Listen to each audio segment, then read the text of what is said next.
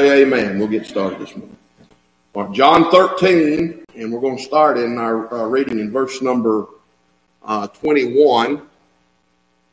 John 13 and verse number 21. And we will read down to verse number 27. All right?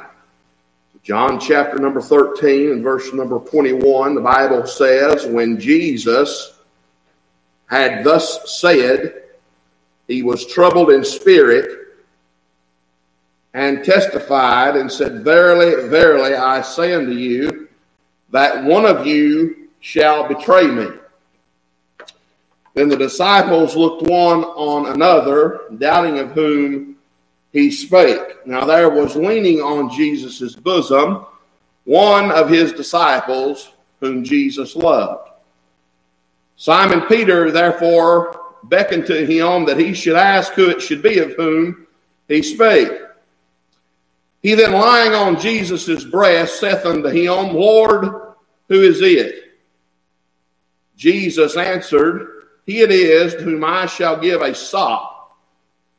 When I have dipped it, and when he had dipped the sop, he gave it to Judas Iscariot, the son of Simon.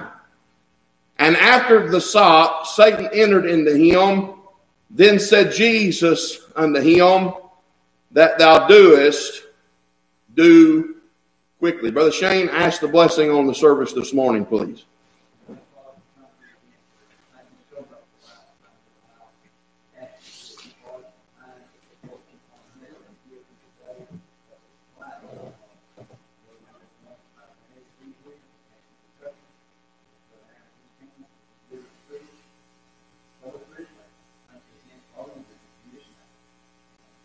All right. Thank you. Now let's go ahead and read verses number 21 and 22 again. Then I'd like for you, if you will, to go ahead and be finding your place in Luke chapter number 8.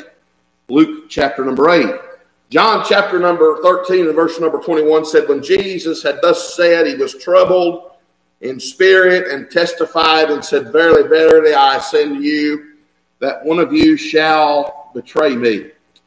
Then the disciples looked one on another, doubting of whom he spake. Now we understand in John chapter number 13, this uh, portion of scripture, that there was question as to who it was that was going to betray, uh, betray the Lord Jesus Christ of the 12 disciples that were following him. But before we get into this very deeply, I want to take a look, if I can, uh, at something in Luke chapter number 8 that will help us understand a little bit better what is happening right here in John chapter number 13. I've been doing a study uh, on this particular matter and seen some things that I thought uh, would help us this morning as the Lord began to deal with my heart about the message this morning. Okay, so Luke chapter number 8, and let's start our reading in verse number 26 for just a moment. The Bible said, they arrived at the country of the Gadarenes, which is over against Galilee. And when he went forth to land, there met him out of the city a certain man which had devils long time and wear no clothes. Now I want to pause right here because we're looking in John chapter number 13 at a man. We have 12 disciples, one of whom is going to betray the Lord Jesus Christ. And we understand that this man's name was that of Judas, right? And we understand this familiar story that Judas sold out Jesus Christ uh, for 30 pieces of silver. All right. And so as we consider uh, this, this, uh, this story, if you will, concerning this man, we also find the man in Luke chapter number 8. And the Bible even says in Luke chapter 8 and verse number 27 that it was a certain man which had devils long time and wear no clothes. Let me pause right here because you're going to find this again uh, in, a, in later on in this, uh, in this message uh, no clothes is a calling card of the devil. All right. And so it said, and when he went forth to land, there met him out of the city a certain man which had devils long time and wear no clothes, neither abode in any house. Now, if you'll remember uh, that uh, over, I believe, let me find my place here, over in Acts chapter uh, number 19, when uh, there was certain of the vagabond Jews, exorcists took upon them to call over them which had evil spirits the name of the Lord Jesus, saying, We adjure you by Jesus whom Paul preacheth. And there were seven sons, one Sceva a Jew, and chief of the priests which did so. And the evil spirit answered and said, Jesus I know, and Paul I know, but who are ye? And the man in whom the evil spirit was leaped on them and overcame them and prevailed against them, so that they fled out of the house naked and wounded. Naked is a calling card of the devil. And what we're dealing with here is we're dealing with evil spirits, no doubt, and we're dealing with that of mankind. And we look at Judas Iscariot, uh, and we look at this uh, this man, this maniac of Gadara here. The Bible said in Luke 8 and verse number 27, it was a certain man which had devils long time and wear no clothes, neither abode in any house, but in the tombs. And when he saw Jesus, he cried out and fell down before him, and with a loud voice said, What have I to do with thee, Jesus, thou Son of God Most High? I beseech thee, torment me not. For I had commanded the unclean spirit to come out of the man, for oftentimes it had caught him, and he was kept bound with chains and in fetters, and he brake the bands and was driven of the devil into the wilderness. Now we are understanding here this certain man who had devils long time was causing this man to react in ways that he wouldn't have reacted had these devils not been in him, right? And it was causing him to do some things here. And we understand that uh, verse 30 says, And Jesus asked him, saying, What is thy name? And he said, Legion. Who said? He said, the man. It come out of the man's voice. So he said, Legion, because many devils were entered into him. And they besought him. Who besought him? Who besought Christ? The devils did. They besought him. Now, let me give you the definition of besought. Besought is entreated or implored. So let's look at implored. What does that mean? To earnestly supplicate.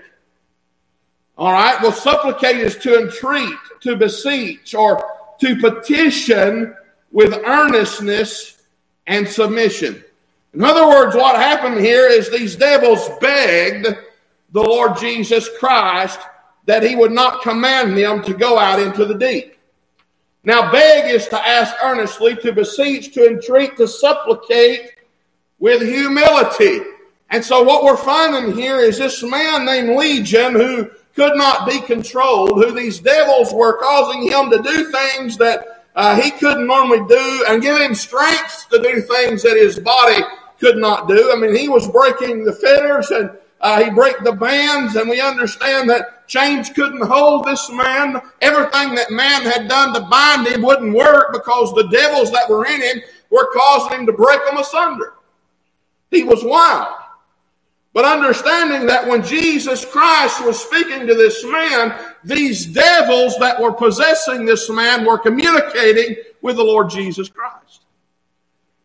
That's going to be important in just a minute. But said they besought him. So they begged him. They pleaded with Christ that he would not command them to go out into the deep. And there was there an herd of many swine feeding on the mountains, and they besought him. So they begged him yet again that he would suffer them to enter into them. And he suffered them. Then went the devils out of the man and entered into the swine, and the herd ran violently down a steep place into the lake and were choked. What did them swine do? They did something that was out of their character. They wasn't going to run, jump off of the cliff. They weren't going to run and jump off out into the sea and drown.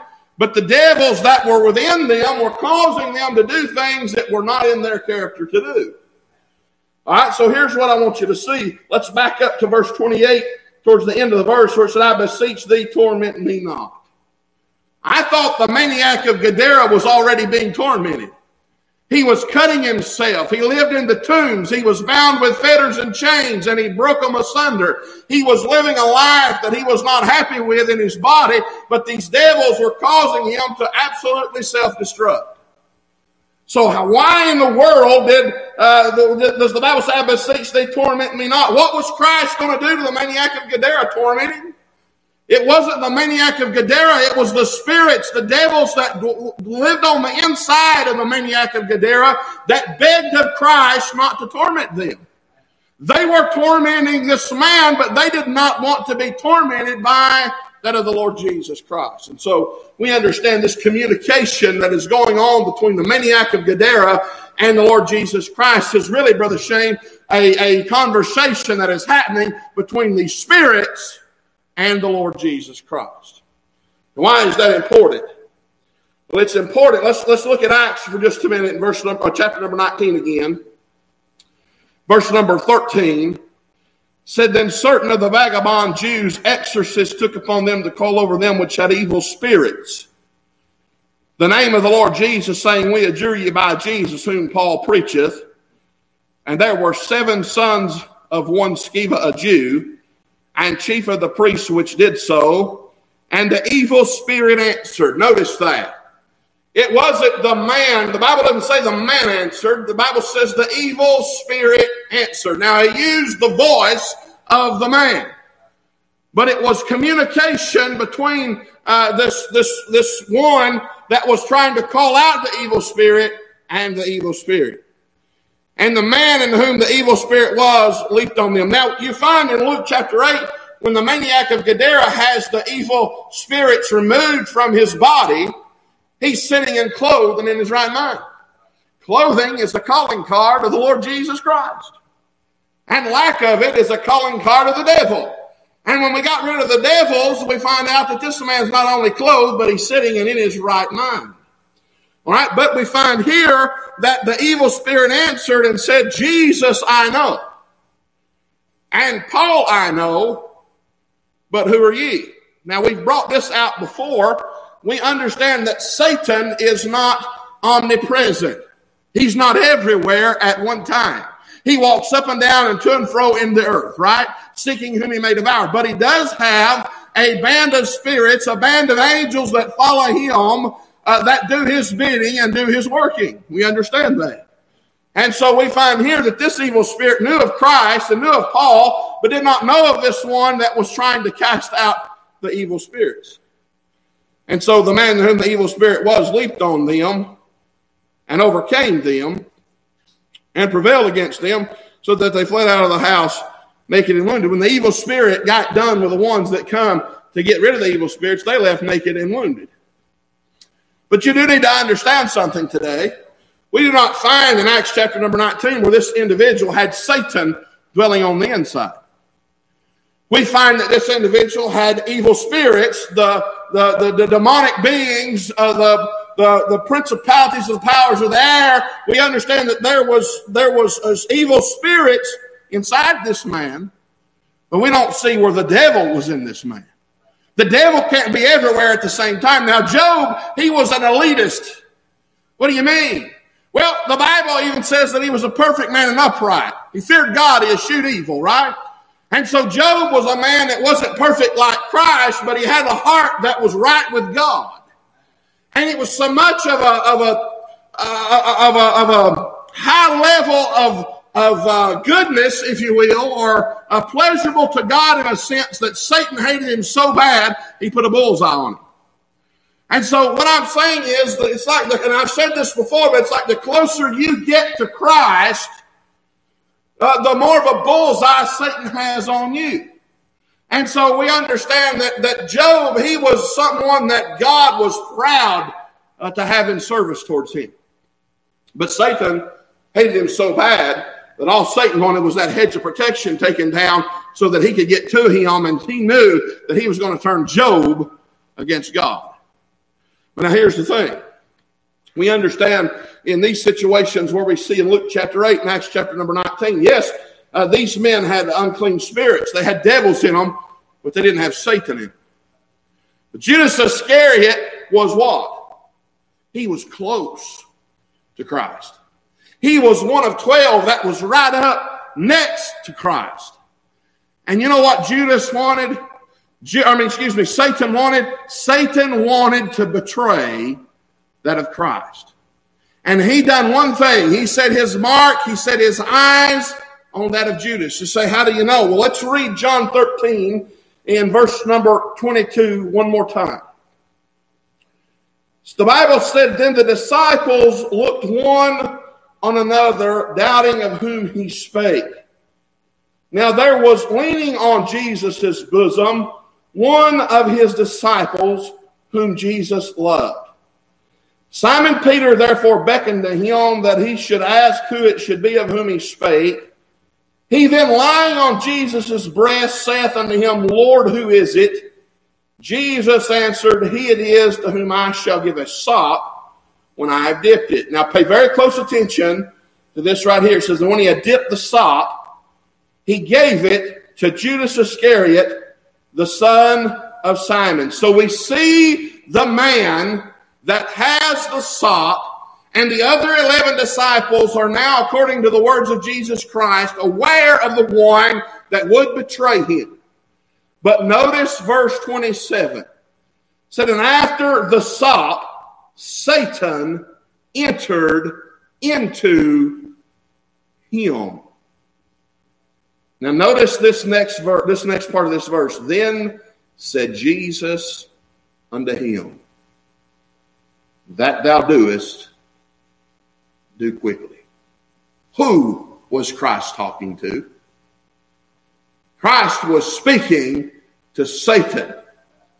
Now we understand that Satan has indwelled the body of Judas Iscariot just as these devils had indwelled the body of the maniac of Gadara, just as the evil spirits had indwelled this one in Acts chapter number 19. We find that the evil spirits besought uh, Christ that they would not, he would not command them to go out into the deep and uh, besought him that he would suffer them to enter into the swine. And so Christ done that. But Christ was communicating with a body that was indwelled by spirits, and the spirits was speaking to Christ through the voice of the man. And we find right here in John chapter number 13 that Christ has looking at Judas Iscariot, but he's speaking to that of Satan. I don't know about you, and I'm not all about emotions and goosebumps, but when I read that realized that what that actually meant, it's caused the hair to stand up on the back of my neck because we see here Christ speaking to Satan, and we see what Satan's intentions are at this time. This wasn't just Judas having an idea. This is the workings of Satan. Satan purposed in his heart to go against Christ Jesus and to see Christ Jesus hung on Calvary to be abused and to bleed and to die. So let me say this. We, we, a lot of times when things go wrong or we see people do things that are wrong, we want to say that the devil got a hold of them or the devil made me do it. And in all reality, we're hardwired and we are made uh, in this Adamic flesh, and we don't need Satan to do anything to cause us to steer in the wrong direction because by default, we steer that direction anyway. So we don't blame everything that we do on Satan. But in this instance, in John chapter number 13, when we look at Judas, we see specifically the devil's hand in what is taking place. All right, and that's important. So let's continue on here. Now, let me, let me say this real quickly.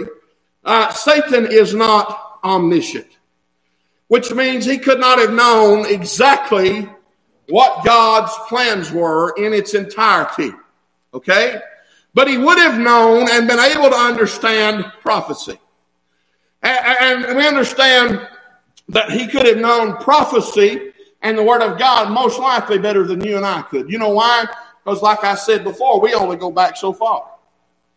We go back so far, and we have to go to the Scripture and look at history through the eyes of Scripture. Satan, though, was created by God. He was here when the world was formed.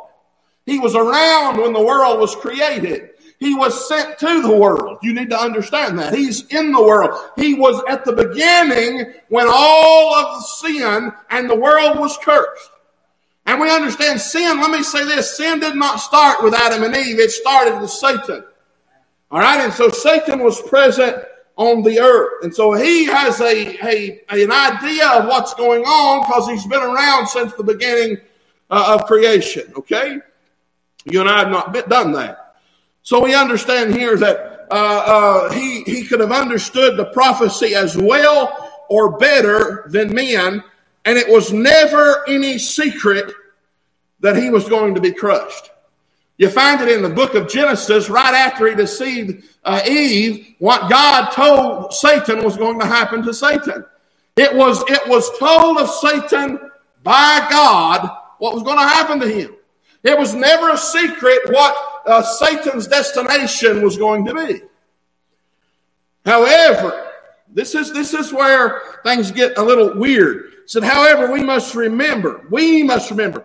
I wrote down here in bold letters, however, we must remember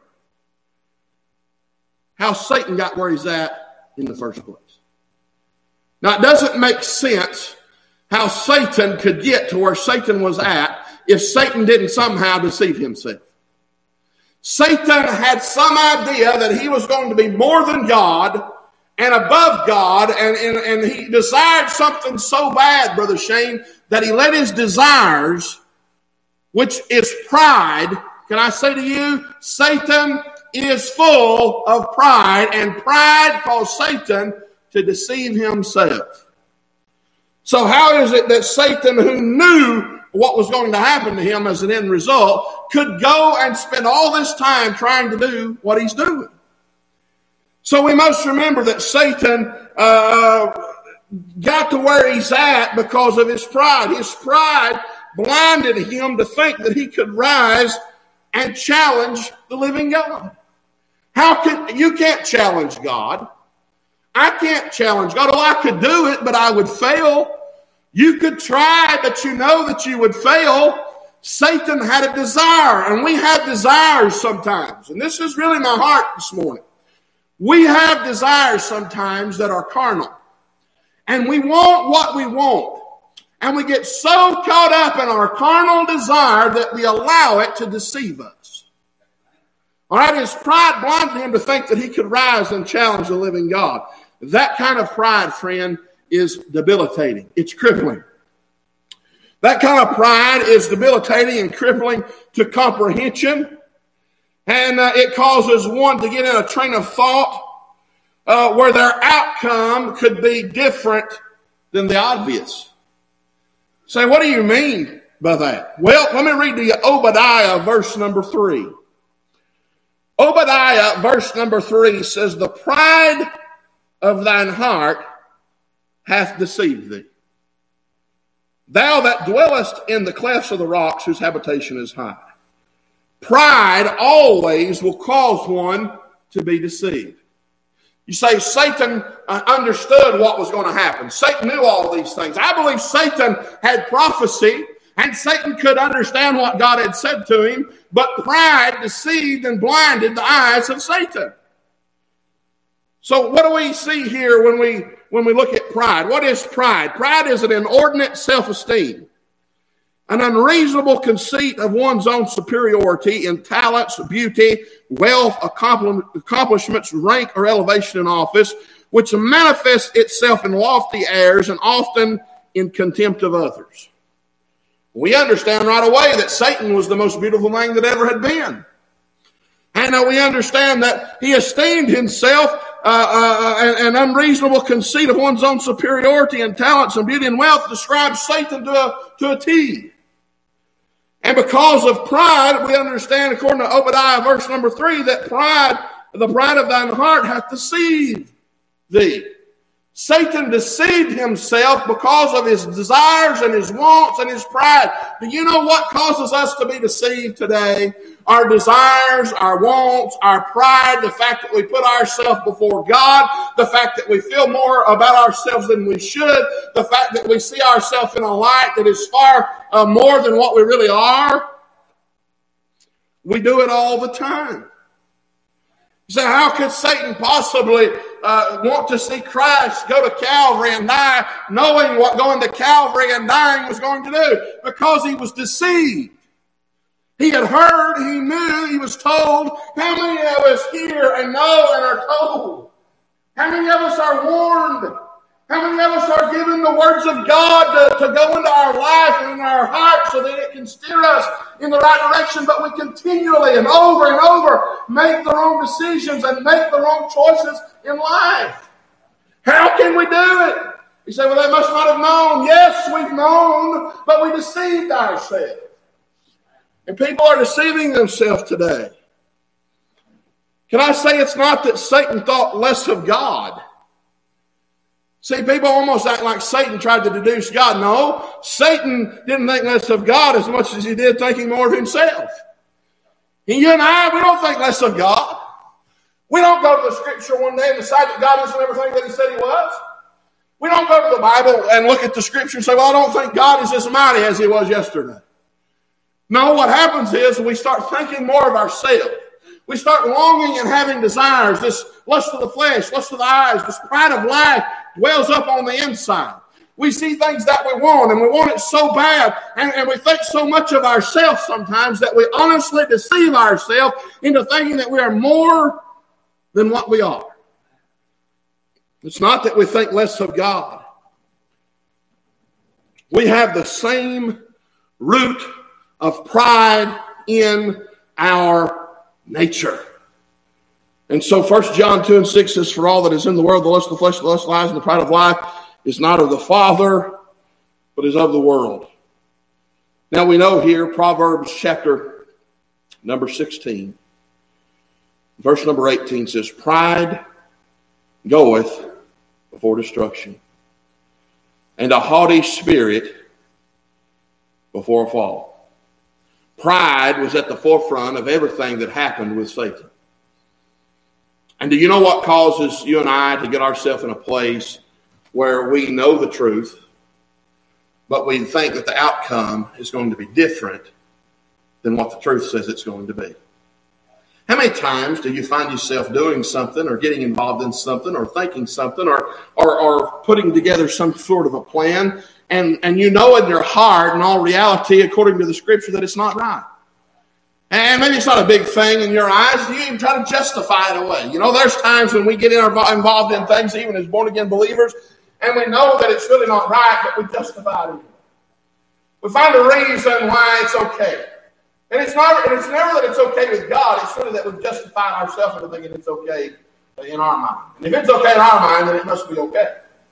And so we do those things and, and we forget what the outcome's going to be because we're already told more to God how it's going to play out, but we do it anyway. Why is it that we do things that we know what the outcome's going to be because we get blinded? We're blinded. We're blinded while the truth is right there before us. Say, how in the world can one be blind when the truth is put before them? Let me, let me read to you something quickly here in 1 Timothy 3 and 6, and I won't be long says not a novice. Now, this is the qualifications to that of a preacher or pastor, okay? First Timothy 3 and 6 says, Not a novice, lest being lifted up with pride, he fall into the condemnation of the devil. Pride is linked to that of Satan. Satan was full of pride. What does it mean, though, uh, not a novice, lest being lifted up with pride, he fall into the condemnation of the devil? Well, what happened to the devil? He was taking out of his place in heaven because of pride. You know what happens to a preacher or a pastor uh, that's a, a, a, novice that turns loose, that gets lifted up in pride? Eventually finds himself not in the place where he should be, or where he was appointed, rather. Satan was, was in heaven, but Satan wasn't in heaven anymore because of pride. And a novice, if you put in a, a, a novice as a pastor, you know what you're going to find out is his pride is going to cause him to not be where he was placed. That's what the scripture is saying. And pride will cause you to be removed from where it is that you were placed. Now, interestingly enough, Hebrews 12 and 8, very familiar scripture. Read it, uh, but uh, but this this stood out to me in a little bit different light.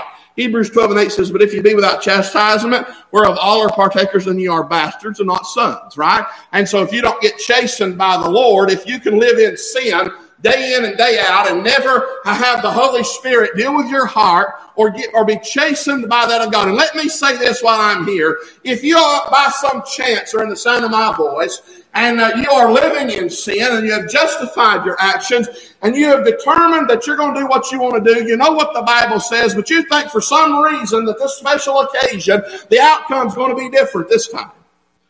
You need to understand something. If you can do that, do that, do that, do that, do that, and never have the Holy Spirit deal with your heart, you might ought to check up on whether or not you've been born again.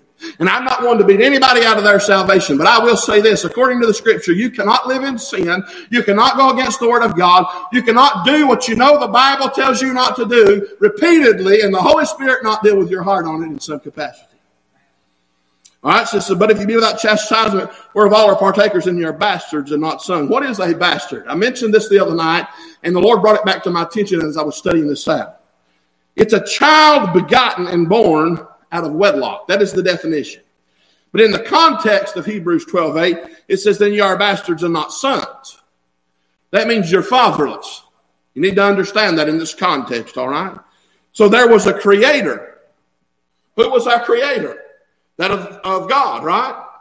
There was a creator, uh, uh, but we understand in this situation, there is a creator to everyone, but not everyone has a father. All right, and so we understand that there can be children born out of wedlock. There's a creator, but there's no father. Father's gone. There's no marriage there. Father's left, and there's just the mother and the child. There was a creator, but there wasn't a father. And we find in Hebrews 12 and 8, there's a creator, but he doesn't claim that of being a father. If ye are be without chastisement, whereof all are partakers, and you are bastards and not sons. So if you've never been saved by the grace of God, you have a creator, but you don't have a father. You don't have anyone to chasten. You say, what, what does that matter? Well, because we understand John 8 and 44 says that ye are of your father the devil, and the lust of your father ye will do. He was a murderer from the beginning and abode not in truth, because there is no truth in him. When he speaketh a lie, he speaketh of his own, for he is a liar and the father of it. So, what is he the father of? Now, so we understand the scripture doesn't contradict itself. If ye, if ye are not being chastened, if you can endure, you can go through sin, you can live in sin, you can do things that's contrary to the word of God, and the Holy Spirit doesn't deal with your heart, then the Bible says you're bastards and not sons. So that means you're fatherless. If you're fatherless, how can Satan be your father? Listen to me here. It said, For he's a liar and the father of it. Let's look at the definition of father. Father, he who creates, invents, makes, or compasses anything, the author, former, or contriver, a founder, director, or instructor. So we would call George Washington a founding father. We talk about the founding fathers of our nation. Now, not everyone in the sound of my voice is a is a uh, is of the lineage of George Washington, but we call him a father of nations. You know what Satan is? He's the father of lies. You know why? He's the father of lies because when you go back and you look at lying, it started with Satan. He's the beginning of it, the creator of it. Sin was on the earth, we understand, before mankind ever took of that tree.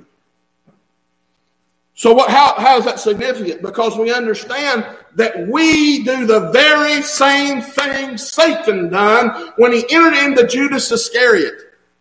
He entered into Judas Iscariot with a plan to see Christ crucified, knowing, knowing what the prophecy was, Brother Marvin, but knowing what the prophecy was, he was deceived in his mind, and he always thought there was a chance that he might could do more than what God had said. You know why? Because he thought more of himself than he thought of God. You know what happens to us? A lot of times we start thinking more of ourselves than we do God.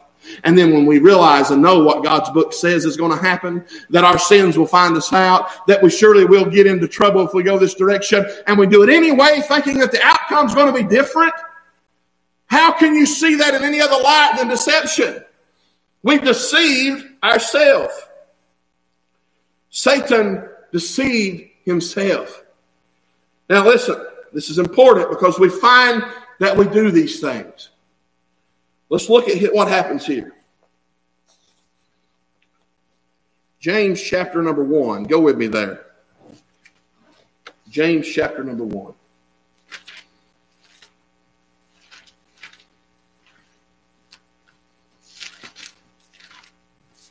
James chapter number one and verse number 22.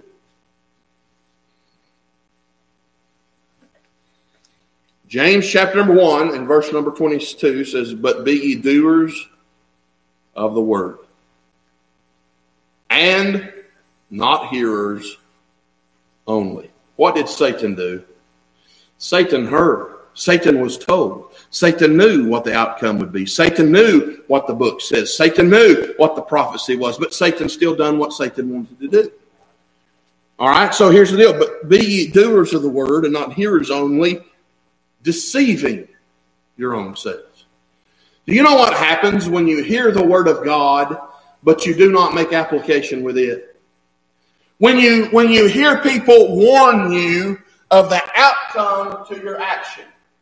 When you sit in the house of God Sunday after Sunday, Wednesday after Wednesday, you hear the preached word of God, the word of God goes out to you, and you hear it, but you do not do anything with it, then you find yourself in the same shape that Satan was, the father of lies.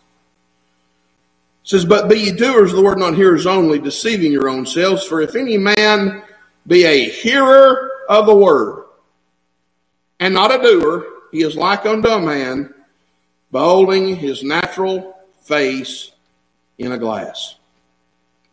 Satan heard the word of God. He knew what the situation was. He knew he would be crushed. He understood that. But for some reason, he entered into Judas Iscariot thinking that the outcome would be different. Why? Because he deceived himself. He heard the word, but he made no application with it. All right, said, beholding his natural face in the glass, for he beholdeth and goeth his way, and straightway forgetteth what manner of man he was. So in James chapter number one, when we're looking at the one in verses 22 through 24, that uh, be a doer of the word, not a hearer only, deceiving your own selves, for being be a hearer of the word, not a doer is like unto a man beholding his natural face in the glass. He sees himself, he beholdeth himself. He goeth his way, and straightway, immediately, forgetteth what manner of man he was. Listen to me. You've been the sound of my voice. The Holy Ghost of God can be dealing with your heart right now. You can be under conviction under in the sound of my voice right now for the things that are in your life. You can hear it. You can choose not to do anything with it. You can choose not to make application with the scripture. You can choose not to get right with God, walk outside those doors, and by the time once time rolls around, have forgotten the conviction and everything that the Lord had been dealing with your heart. Because you hear and you do nothing with it. And I assure you, friend, it does not change the outcome. You are not special. You're not going to be the one that out of everybody down to eternity finally done something wrong and got away with it, friend. But the reason that we do things over and over and over again is because we deceive ourselves. For he beholdeth and goeth his way and straightway forgetteth what manner of man he was. Essentially, it means this. He didn't see himself as he was. That's exactly Satan's problem. He didn't see himself as he was, and he still doesn't see himself as he is today. In heaven, he did not see himself as he was. He seen himself as he liked to be. You know what happens to us sometimes? We don't see ourselves for what we are. We see ourselves for what we'd like to be, what we like to be doing, what we like to be involved in, things that pique our interest that are contrary to the Word of God. We see it, and we no longer envision what we are, but what we want to be, what we want to be involved in. And essentially, it does this we deceive ourselves. And then we think that our outcome is going to be different than it's been all down through the ages. I'll tell you this one day Satan is going to be cast into the lake of fire. And if you've never been saved by the grace of God, you will be cast into the lake of fire. But if you're saved by the grace of God this morning, you cannot live in sin and think that the outcome of your sin is going to be different than it has down through the ages. Uh, for what a man soweth, that shall he also reap. When you sow corruption, you will reap it free. He didn't see himself as he was. Now, here's, here's what I want to leave you with, and I'll be done this morning, okay? There's three types of sin.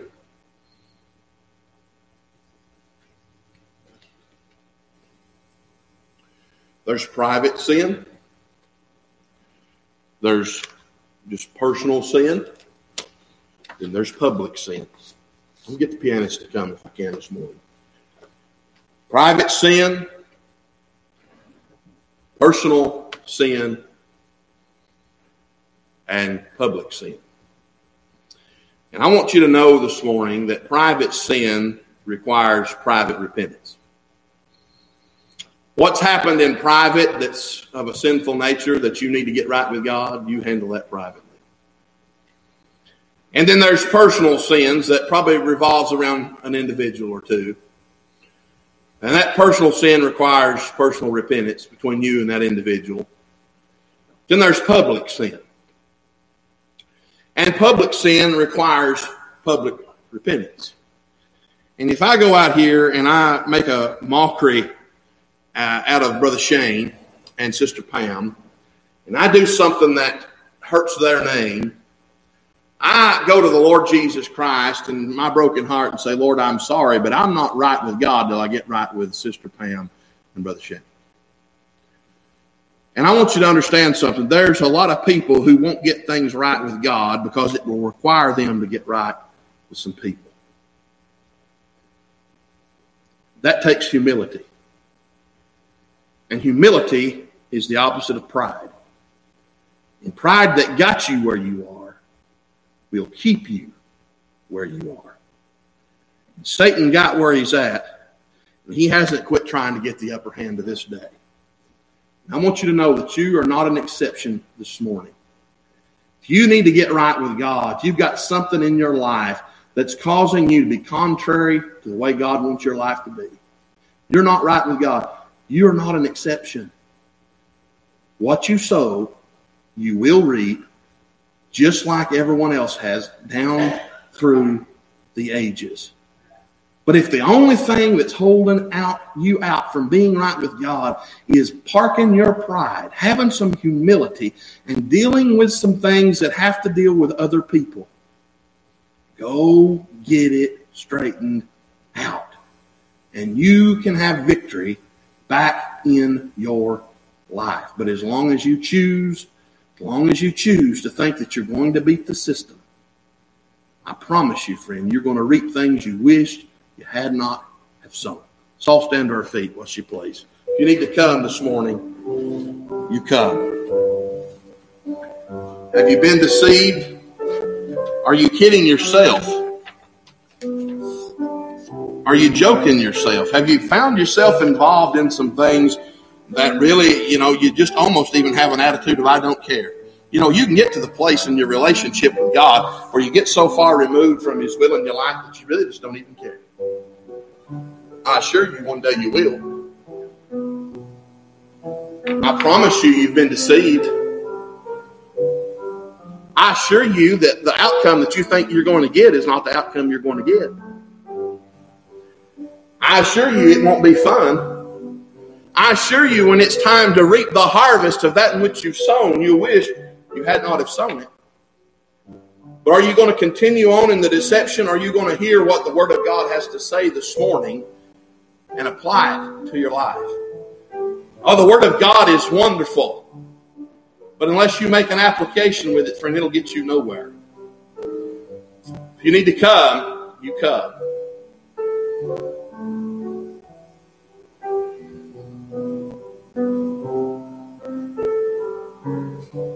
Our Heavenly Father, we come to you this morning. Thank you for the Word of God. Thank you for the truths that we find in the Scripture. Lord, how amazing it is that we get to the place where we think we're smarter than the Word of God.